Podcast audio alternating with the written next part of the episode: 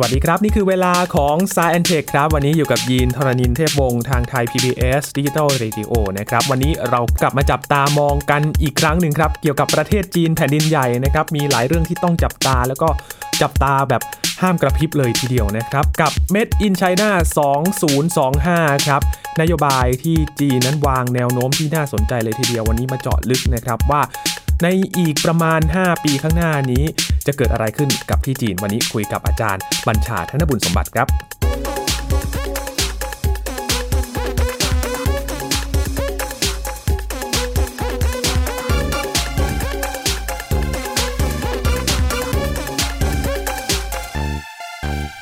เป็นประเทศที่เรียกได้ว่ามีความน่าสนใจแล้วก็มีความก้าวหน้าที่รวดเร็วมาก ๆ เลยนะครับ ไม่ว่าจะเป็นด้านเทคโนโลยีต่างๆ อะไรก็ต้องจับตามอง และเป็นประเทศยักษ์ใหญ่มากๆเลย ตอนนี้นี่ต่อสู้กันอย่างแข่งขันกับสหรัฐอเมริกาเลยก็ว่าได้นะครับ กับประเทศจีน วันนี้เรามาเจาะลึกกับนโยบาย Made in China 2025 นะครับ 2025 ในอีกประมาณ 5 ปีข้างหน้านี้นะครับ ว่าจะเกิดอะไรขึ้นกันบ้าง คุยกับอาจารย์บัญชาธนบุญสมบัตินะครับ สวัสดีครับอาจารย์ครับ สวัสดีครับยีนครับ สวัสดีครับท่านผู้ฟังครับ เรากลับมาจับตามองประเทศนี้อีกแล้วนะครับ ใช่อาจารย์ใช่เป็นเรื่องสำคัญนะครับ เพราะว่าเวลาพวกยักษ์ใหญ่ของโลกเขาขยับตัวนี่นะครับ มันมันส่งผลกระทบในหลายเรื่องเนาะ เรื่องชัดๆคือเศรษฐกิจนะครับ การค้าต่างๆ การลงทุนต่างๆ คนทั่วไปอาจจะรู้สึกเอ๊ะมันเกี่ยวกับเราจริงเลอเกี่ยวสิครับ เพราะว่าถ้าเกิดว่าถ้าสินค้าอย่างหนึ่งมีราคาถูกลงเราคงชอบเนาะใช่ไหมซื้อซื้อได้ง่ายขึ้น มีกำลังซื้อได้มากขึ้น แต่ถ้าสินค้าอย่างที่เราใช้ประจำเนี่ยครับมันมันแพงขึ้น อันนี้ก็ผลกระทบต่อผู้บริโภคก็มีแน่นอนอยู่แล้วนะครับไอ้เรื่องเรื่องการที่ยักษ์ใหญ่เขาสู้กันเนี่ยเกี่ยวข้องแน่นอน ตั้งแต่บุคคลจนกระทั่งบริษัทใหญ่ๆนี่อันนี้เกี่ยวอยู่แล้ว แล้วก็นโยบายรัฐที่จะเข้าไปเรียกว่าตอบสนองว่าประเทศไทยจะหลบหลีกยังไง หรือครัจะบจะเข้าไปเกาะกระแสใครยังไงนะครับอันนี้ก็สำคัญเหมือนกัน คือขยับตัวทีนี้ก็สะใช่เทือนเพราะฉะนั้นไทยเราเหมืมาอนกันคุยกันเรื่องว่าจีนเนี่ยเขาคิดอะไรอยู่ครับนะครับในในเรื่องของเกี่ยวกับเรื่องอุตสาหกรรมครับนะครับที่เขาจะไปแล้วก็ยักษ์ใหญ่อย่างอเมริกา หรือว่าทางค่ายทางยุโรปเนี่ยเขาคิดยังไง Made in China 2025 เขาวางแนวไว้ยังไงเป็นอย่างนี้นี้ครับยินวิธีคิดคือแบบนี้ จีนเนี่ยเขารู้ตัวแล้วใครๆก็รู้ว่าอย่างนี้ ถ้าไปดูรายได้เขานะครับเขายังเป็นประเทศคล้ายๆเราอย่างหนึ่งในแง่อย่างนี้นะครับเป็นประเทศที่มีรายได้ปานกลางค่อนข้างสูงครับประเทศไทยก็เป็นแบบเดียวกันนะครับคือรายได้ปานกลางอยู่ค่อนสูง คือยังไม่เป็นประเทศที่รวยอะแต่ก็ไม่ได้จน นะครับทีนี้จีนก็ต้องกลัวไอ้เรื่องของไอ้เรียกว่าติดกับดักรายได้ปานกลางเหมือนเราอืมใช่ไหมฮะเอาวิธีการก็คืออย่างนี้เลยเขาจะต้องหนีออกไปให้ได้นะครับวิธีการเขาเนี่ยทางฝรั่งมองว่าอย่างนี้เขาใช้โมเดลหรือวิธีการแบบประเทศทางตะวันออก หลาย ๆ ประเทศที่เรียกว่ากลายเป็นประเทศโลกที่หนึ่งได้แล้วครับอันดับแรกคือญี่ปุ่นแน่นอนอ่าญี่ปุ่นนี่ถ้าเกิดมองในแง่ดีคือเป็นความภูมิใจของเอเชียเนาะครับที่เรียกว่าไม่งั้นฝรั่งดูถูกคนเอเชียในแง่ที่ว่าคุณไม่เจริญเท่าเรา แต่ญี่ปุ่นเป็นประเทศที่ประกาศศักดาได้ว่าเป็นประเทศทางเอเชีย ประเทศแรกที่เข้าสู่แล้วว่าเป็นโลกที่หนึ่งครับในแง่นี้นะครับแล้วก็ตามมาด้วยพวกเกาหลีใต้อะไรต่างๆนะครับถ้าเกิดเป็นอีสเอเชียนะเอเชียตะวันออก ญี่ปุ่นเกาหลีใต้สิงคโปร์ไต้หวันพวกนี้พวกนี้ก็จะใช้วิธีการยังไง คือรัฐเนี่ยก็จะออกนโยบายว่า เราจะเลือกอุตสาหกรรมมาอุตสาหกรรม เป็นอุตสาหกรรมเป้าหมายแปลว่ามุ่งเน้นเรื่องนี้ แล้วก็ตัวรัฐบาลก็ต้องเข้มแข็งด้วยในการที่ทำให้ธุรกิจต่างๆ ในประเทศนี้นะครับตอบรับกับนโยบายนี้นะครับแล้วปรากฏว่า ประเทศที่กล่าวมาทั้งหมดนี่นะครับไม่ว่าญี่ปุ่นเกาหลีใต้สิงคโปร์ไต้หวันเนี่ยทำสำเร็จอืมความจริงประเทศไทยก็พยายามทำแบบนี้อยู่ครับนะไอ้ไทยแลนด์ 4.0 ของเราคือเรื่องนี้เลยอ๋อนะฮะคือการที่พยายามจะหนีจากไอ้รายได้ปานกลางไปเป็นรายได้สูงครับนะครับคือรวยสักทีหนึ่งนะครับภายใต้เวลาที่เหมาะสมด้วยไม่งั้นเราจะแก่เกินไปแล้วนะครับด้วยอุตสาหกรรมต่างๆ ถึงจะมีเรื่อง EC ไง ที่ทางเอ่อทางชนบุรีฉะเชิงเซาระยองเนี่ยครับครับไปลงกันนะครับเกิดขึ้น ส่วนจีนเขาก็มีวิธีการของเขาก็คือว่าใช้โมเดลนี้แหละวิธีการนี้แหละ วิธีมองแบบนี้ครับยิน 2025 เนี่ยเป็นหมุดหมายหนึ่งในครัในบภาพใหญ่กว่า ถอยกลับไปเมื่อปี 2015 ปี 2015 นี่นะครับรัฐบาลจีนออกมาประกาศเลยบอกว่าจีนมีแผนระยะยาวอย่างนี้เลยคือ 30 ปีนะครับโอ้คือ 2015 2025 ซึ่งซึ่งเราจะพูดกันวันนี้ครับเข้มข้นนะครับ 2035 2045 2025 เนี่ยนะครับ ภายใน 2025 เนี่ย จีนบอกว่าเขาต้องยกระดับไอการผลิตของเขานะครับอุตสาหกรรมกันนะครับ ให้เข้าสู่ว่าติดอันดับโลกก่อนอืมอ่าเรียกว่าเป็นประเทศที่ค่อนข้างทันสมัยละพัฒนาแล้วก็สร้างนวัตกรรมได้บ้าง แล้วก็ลดการใช้พลังงานนะครับ คนให้มีทักษะสูงขึ้น แล้วก็ต้องมีเรียกว่าเป็น global company คือเป็นบริษัทใหญ่ๆระดับโลกในแง่ผลิต พูดถึงแบบสมมติว่าเราพูดถึง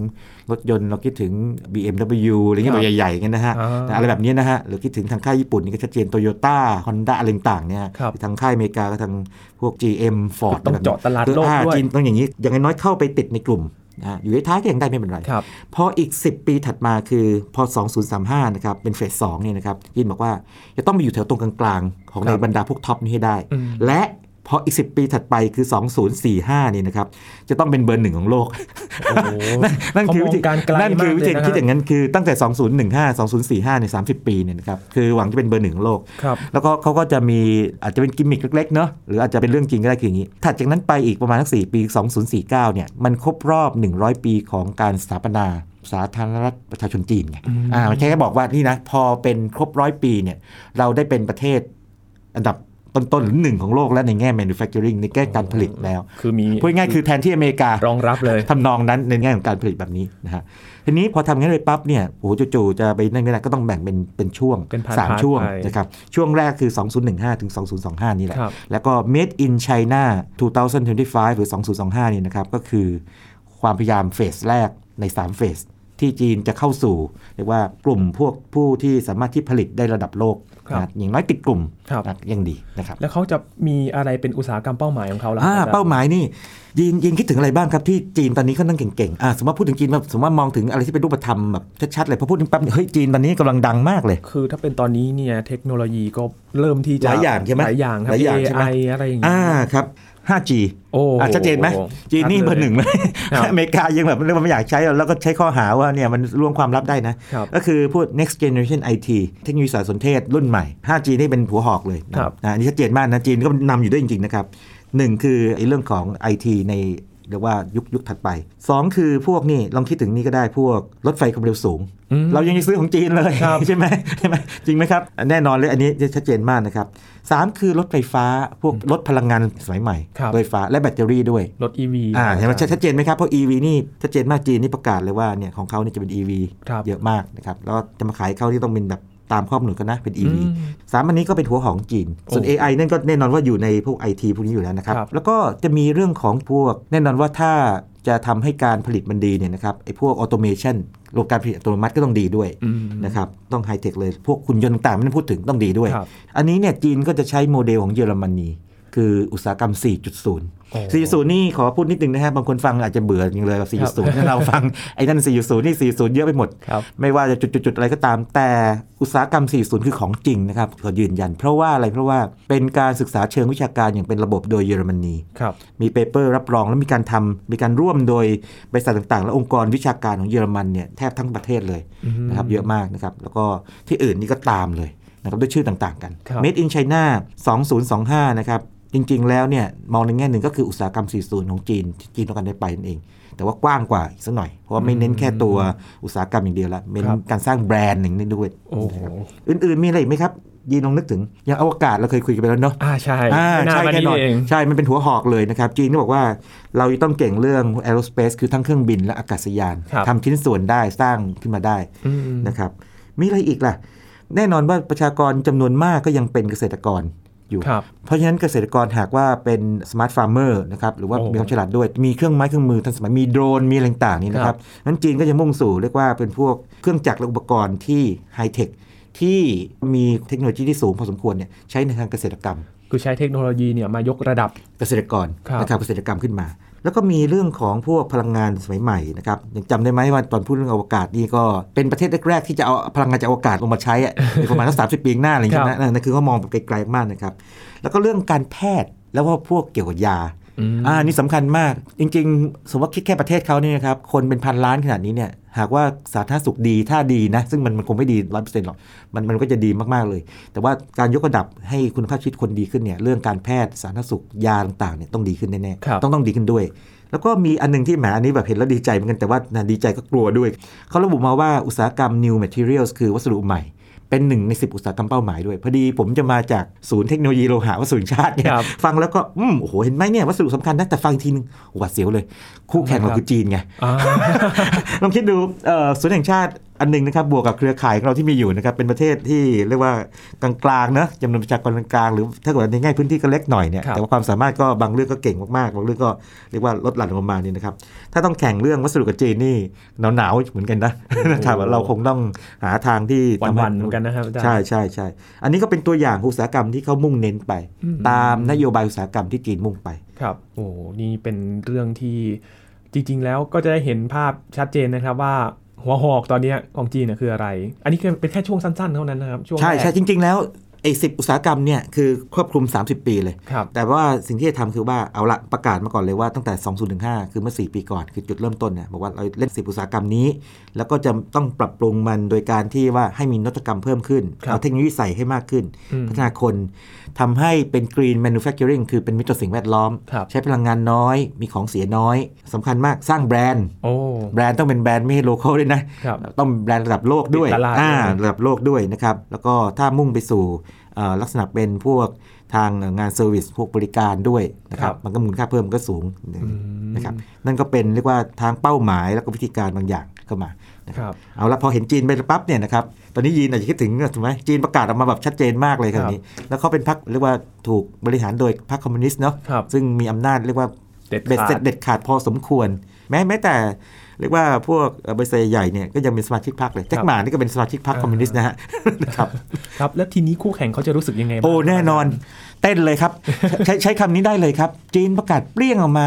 2015 ปั๊บเนี่ยในเวลาไม่นานนี่อเมริกาเอาก่อนเลย แล้วก็เนี่ยถ้าถ้าดูเอกสารของคอนเกรสเขาคือสภารัฐสภาของเขานี่นะครับ บอกมาเลยบอกว่านี่คือภัยคุกคามที่ค่อนข้างจะว่าสำคัญมาก ๆ ต่อ เศรษฐกิจของสหรัฐอเมริกา มองเป็นภัยคุกคามเลยมองนะมองสิครับมองเพราะว่าเขาเขามองว่าอย่างนี้ คือถึงแม้ว่าเขาจะเป็นคู่ค้ากันนะครับเป็นคู่ค้ากัน แต่ว่าถ้าว่าจีนเก่งขึ้นมามากๆนี่ จีนก็แย่งตลาดอืมอะไรที่เคยซื้อจากสหรัฐอาจจะไม่ต้องซื้อเองก็ได้ไม่ไม่ต้องซื้อแล้วก็ได้ผลิตเองฉันทำเองสิ่งที่เกิดขึ้นคืออย่างนี้ครับ อเมริกานี่ก็เลยเรียกว่ามีการให้สำนักงานในผู้แทนการค้าเนี่ย ตั้งสอบสวนเลยนะครับ บอกว่าดูว่าไอ้นโยบายของจีนเนี่ยมีอะไรที่มันอาจจะเป็นภัยต่อสหรัฐได้ไหมนะครับ ก็พบว่าในที่สุดก็ไม่รู้ว่าปักธงหรือเปล่านะ มันคงต้องสรุปว่ามีแน่ๆอยู่แล้วใช่ไหมเพราะมาถึงขนาดนี้แล้วนะมีมีคือเขามองว่าเฮ้ยนี่เป็นการค้าที่ไม่ไม่ไม่เป็นธรรมนี่หว่าอ๋อทำไมครับเขาบอกว่าอย่างนี้เวลาแข่งกันในตลาดเนี่ยนะฮะมันแข่งกันโดยเอกชนเนาะครับ มันมันควรจะแข่งกันโดยเรียกว่าฝีมืออมนะฮะแล้วก็เทคนิคต่างใช่ไหมหาตะใครหาตลาดได้ดีกว่า แต่นี่คุณแบบจีนนี่จะเล่นอุดหนุน คือถ้ารัฐบาลประกาศนี้แปลว่าเขาอาจจะให้เงินอุดหนุนครับกับกลุ่มบริษัทในอุตสาหกรรม10อุตสาหกรรมเป้าหมายนี้อืมมันไปบิดเบือนเรียกว่าอย่างนี้คุณมีแต้มต่อไงพูดง่ายๆคุณมีแต้มต่อละเยอะเลยนะครับลองคิดแต้มต่อในเรื่องอื่นก็ได้นะครับว่าใครมีแต้มต่ออะไรเรื่องอะไรบ้างครันะบผมแต้มต่อปั๊บการแข่งขันก็ไม่เป็นธรรมนั่นเรื่องหนึ่งโอ้บางเรื่องเขาบอกว่าจีนนี่ไอ้ เรื่องเอ่อสัญญาการที่ว่าถ่ายทอดเทคโนโลยีก็ไม่เป็นธรรม เช่น จีนนี่มีตลาดที่ใหญ่มากนะครับจำนวนคนซื้อนี่เยอะมากไอ้ผู้บริโภคนี่เยอะมาก เขามีให้ข้อกำหนดว่าถ้าคุณจะมาขายในบ้านเราของคุณนะจากบริษัทนี้นะคุณต้องถ่ายทอดเทคโนโลยีให้เรา คือเป็น force technology transfer คือเป็นการบังคับว่าต้องถ่ายทอดเทคโนโลยีให้กับบริษัทจีน ถึงจะเข้าสู่ตลาดของจีนได้ครับซึ่งสหรัฐมองว่าไม่เป็นธรรมไงอ๋อ บอกมันก็น่าจะแข่งกันด้วยคุณภาพของสินค้าหรืออะไรเงี้ยสิใช่ไหมแข่งกันนี้ ไม่ใช่ว่าเราจะไปขายให้คุณคุณบังคับให้เรา แต่นั่นคือจีนต้องการเทคโนโลยีไงเข้ามา แล้วก็บางกรณีนี่ที่ทางยุโรปเขาเคยไปอันนี้ขอไปยุโรปนิดหนึ่งนะฮะครับเขาเคยศึกษามาเนี่ยคนจริงสหรัฐคงรู้แหละมีบริษัทแห่งหนึ่งในเยอรมันนะครับอันนี้เป็นตัวอย่างหนึงนะครับก็มีบริษัทจีนบริษัทแรกนี่นะครับเข้าไปเรียกว่า pre order หรือ order สินค้าบางอย่างในปริมาณมากด้วยนะอืมนะครับแต่จู่ๆก็ถอนเออแบบว่ายกเลิก ไอ้ดีลนี้ไปครับนะครับสิ่งที่เกิดขึ้นในในช่วงนั้นหลังจากนั้นไม่นานก็คือว่าหุ้นราคาหุ้นของบริษัทนี้ตกลงไป ดิ่งเลยดิ่งดิ่งลงไปเยอะเลยเพราะเหมือนกับว่าสินค้าที่มันควรจะขายได้อะมันขายไม่ได้ละดิ่งไปครับหลังจากนั้นไม่นานปั๊บเนี่ยบริษัทจีนอีกบริษัทหนึ่งเข้าไป take over บริษัทนี้บริษัทเยอรมันในบริษัทนี้ปั๊บเนี่ยทีนี้ถ้าเกิดว่าเรามองเป็นเหตุการณ์แยกๆจากกันเนี่ยก็ไม่คิดอะไรเนาะครับมันเป็นเรื่องของธุรกิจที่มันอาจจะอืม take over อะไรกันได้ แต่ว่าพอถอยกลับมามองอีกทีเฮ้ยนี่มันเป็นแผนการจากปักกิ่งหรือเปล่า นึกภาพไหมคือแบบไปทำให้หุ้นบริษัทก็ตก โดยกลไกวิธีการที่มันเอาไปไม่ได้แทรได้กแซงอะไรแบบนี้หรือเปล่าเป็นต้นอ่าหรือเปล่าอะไรอย่างนั้นเป็นต้นครับก็ทำให้แบบว่าอันนี้เป็นตัวอย่างของภาพรวมที่ว่ามองว่าเอ๊ะมีการกระทำที่ไม่เป็นธรรมหรือเปล่านะ แบบนี้เป็นต้นครับแต่ว่าฝรั่งก็อาจจะจับเรื่องมาชนกันก็ได้นะใครไม่รู้ใช่ครับนะแต่ว่าพอมองงี้ปั๊บเนี่ยมันก็เกิดกระแสต่อต้านขึ้นมาว่า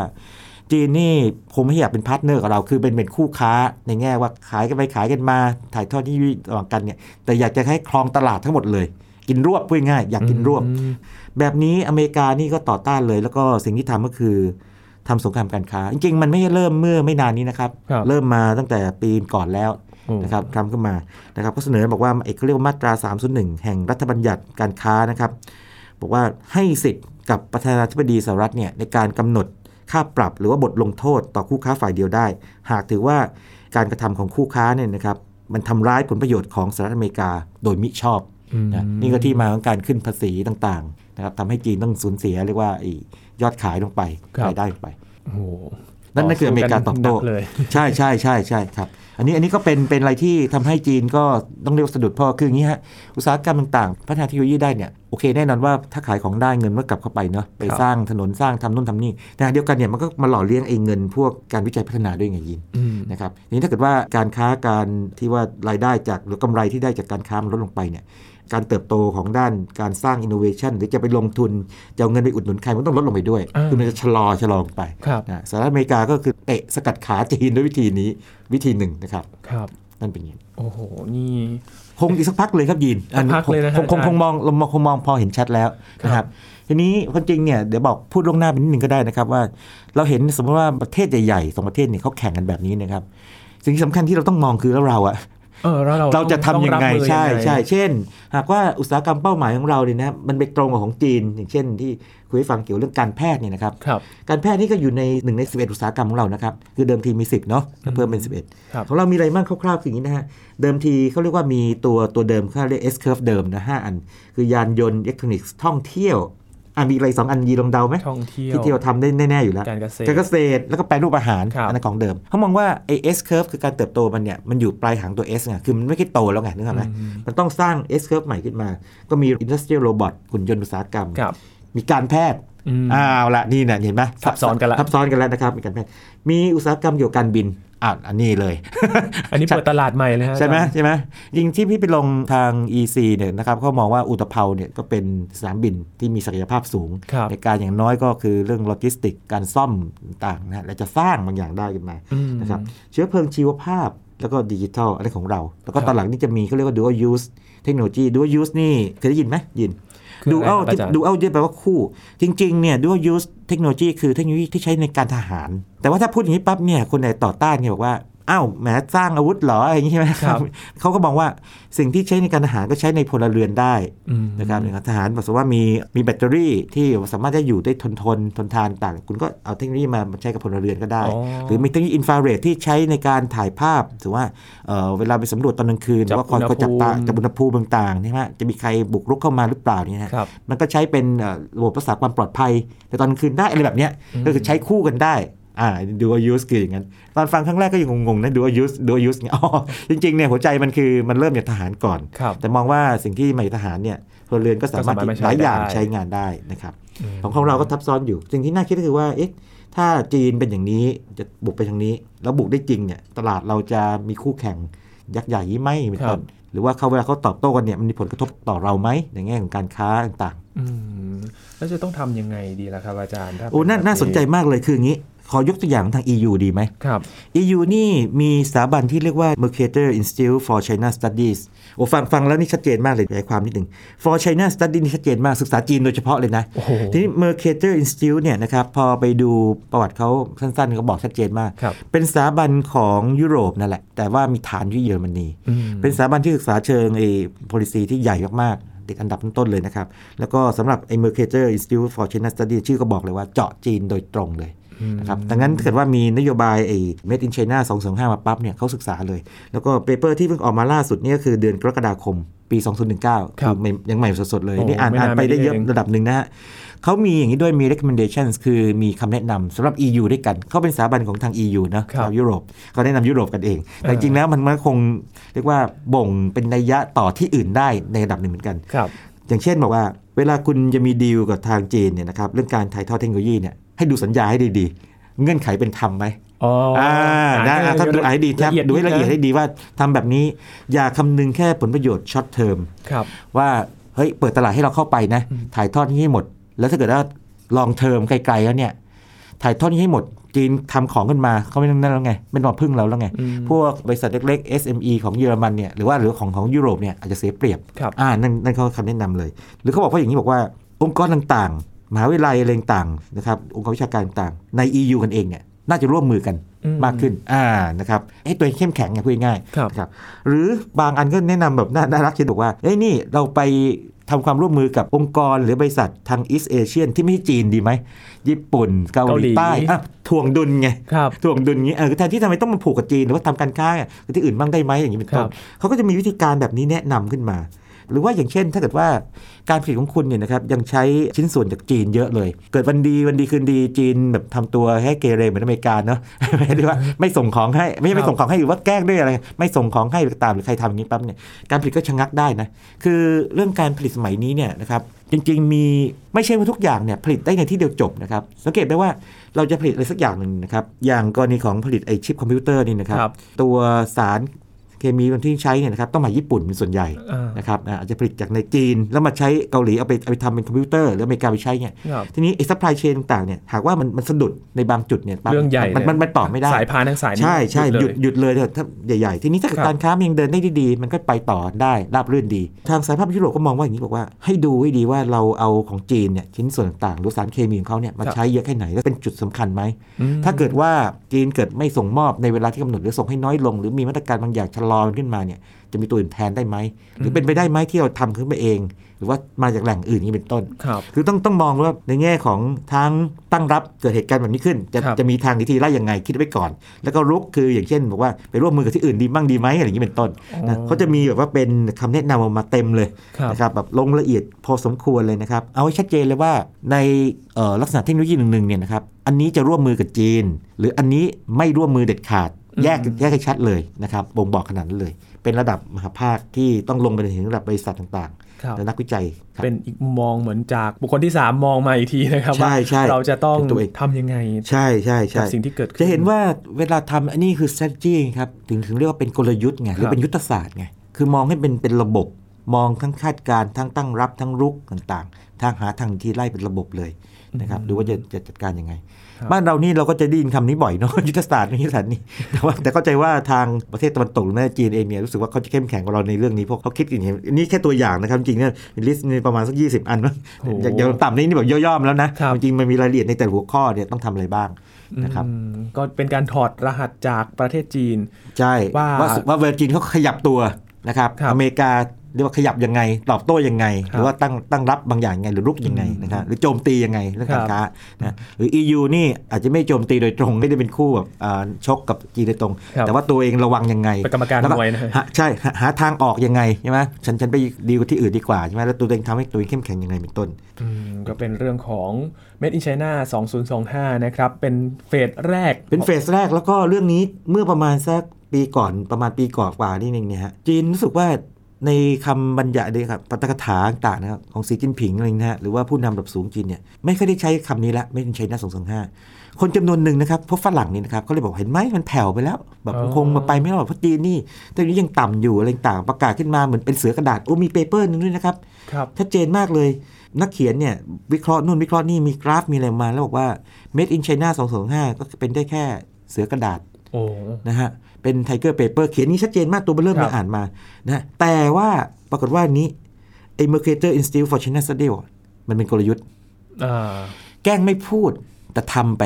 คือไอ้เงินอุดหนุนก็ทำไปอย่างครังี้บเพราะฉะนั้นเนี่ยบอกว่าไอ้ made in China 0.5คือ is here to stay คือยังอยู่ เพียงแต่จะไม่พูดมากให้ทางโลกตะวันตกเนี่ยมามาเต้นกับมันนะแล้วแล้วทำเหมือนกับว่าเรานี่คงจะคล้ายๆกับแผ่วๆลงไปแล้วอืมแต่จริงๆแล้วยังอยู่ เพราะฉะนั้นเนี่ยอยู่อีกนานแล้วอยู่อีกนี่ 25 ปีอย่างน้อยๆอะถึงถึงถึงเขาจะตั้งเป้าหมายครับส่วนจะไปได้ถึงเป้าหรือเปล่านี่คงต้องรอดูรอดูหลายคนกันรอนะครับรอดูแล้วนะเด็กๆทั้งหลาย แล้วก็เยาวชนที่ที่อาจจะฟังมีโอกาสได้ฟังไอ้คลิปเสียงนี้นะครับเพราะว่า ถ้าตามแนวนี้จริง ๆ ก็มีหลายอย่างที่น่าสนใจเหมือนกันนะครับอาจารย์แน่นอนนะครับ เรื่องการประกาศอุตสาหกรรมเป้าหมายนี่ไทยเราก็ทำนะครับลักษณะการที่เขาจะหรือว่าสร้างแบรนด์ระดับโลกเอ่ยและการสร้างคนนะครับสนับสนุนด้วยวิธีการต่างๆ หรือว่าเขาจะตอบโต้กับยังไงเนี่ยศึกษาไว้ก็ดี เพราะว่าตอนนี้ประเทศไทยนี่เรามีปัญหาหนึ่งนะครับ บางบางท่านอาจจะทราบดีแล้ว บางท่านไม่ทราบ เราจะทราบแต่ว่าเรากำลังก้าวเข้าสู่สังคมผู้สูงอายุเนาะครับแต่เราอาจจะไม่ทราบโดยทั่วไปว่า เราอาจจะเป็นประเทศแรกในโลกหรือแรกๆในโลกที่กำลังจะแก่ก่อนรวย คืออ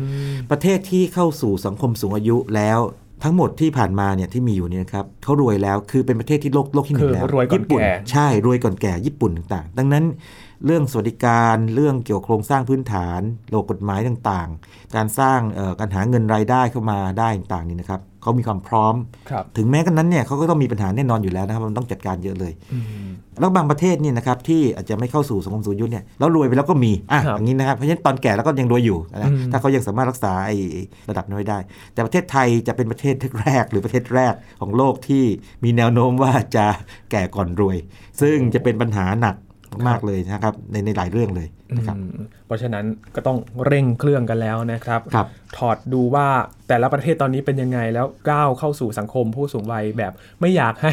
เราต้องชนก่อนแก่นะใช่ใช่ใช่ทีนี้เอเอเรื่องการหวังเรื่องการท่องเที่ยวเป็นหลักอะไรต่างๆอาจจะไม่เสมอโคไปไม่มันไม่ได้ไม่ยั่งยืนอยู่แล้วหรอกครับครับแหมใครจะมาเที่ยวประเทศไทยตลอดได้ตลอดเวลาขนาดนั้น แน่นอนว่าเป็นจุดแข็งของเราไม่ครัปบฏิเสธ แต่ว่าเราคงต้องสร้างความสามารถในการมีอุตสาหกรรมภาคการผลิต ในส่วนที่เราเข้มแข็งกับภาคการบริการที่เข้มแข็ง อย่างเช่นท่องเที่ยวหรือว่าอุตสาหกรรมการแพทย์บางอย่างนะฮะที่สิบอุตสาหกรรมเป้าหมายตั้งไป ถ้าทำสำเร็จก็จะดีมากนะคครับรับนี่คือถอดบทเรียนจาก Made in China 2025 นะครับ ที่ตอนนี้ก็เดินหน้ากันอย่างต่อเนื่อง แล้วก็รอดูกันต่อไปนะครับ วันนี้ขอบคุณอาจารย์บัญชามาก ๆ เลยขอบคุณมากนะครับ ถ้ามีอะไรคืบหน้าคงมาอัปเดตให้ฟังนะครับได้หากเป็นเลยเรื่องครับใหญ่เกี่ยวกับ Made in China 2025 นะคครัรับบเพอตอนนี้เราจ้องอย่างไม่กระพริบเลยนะครับอาจารย์ ครับ นี่คือ Science Tech ประจำวันนี้ครับ คุณผู้ฟังติดตามรายการย้อนหลังกันได้ที่ www.thaipbsradio.com นะครับ ช่วงนี้ยินทรณีนเทพวงศ์พร้อมกับอาจารย์บัญชาธนบุญสมบัติลาคุณผู้ฟังไปก่อนนะครับ สวัสดีครับ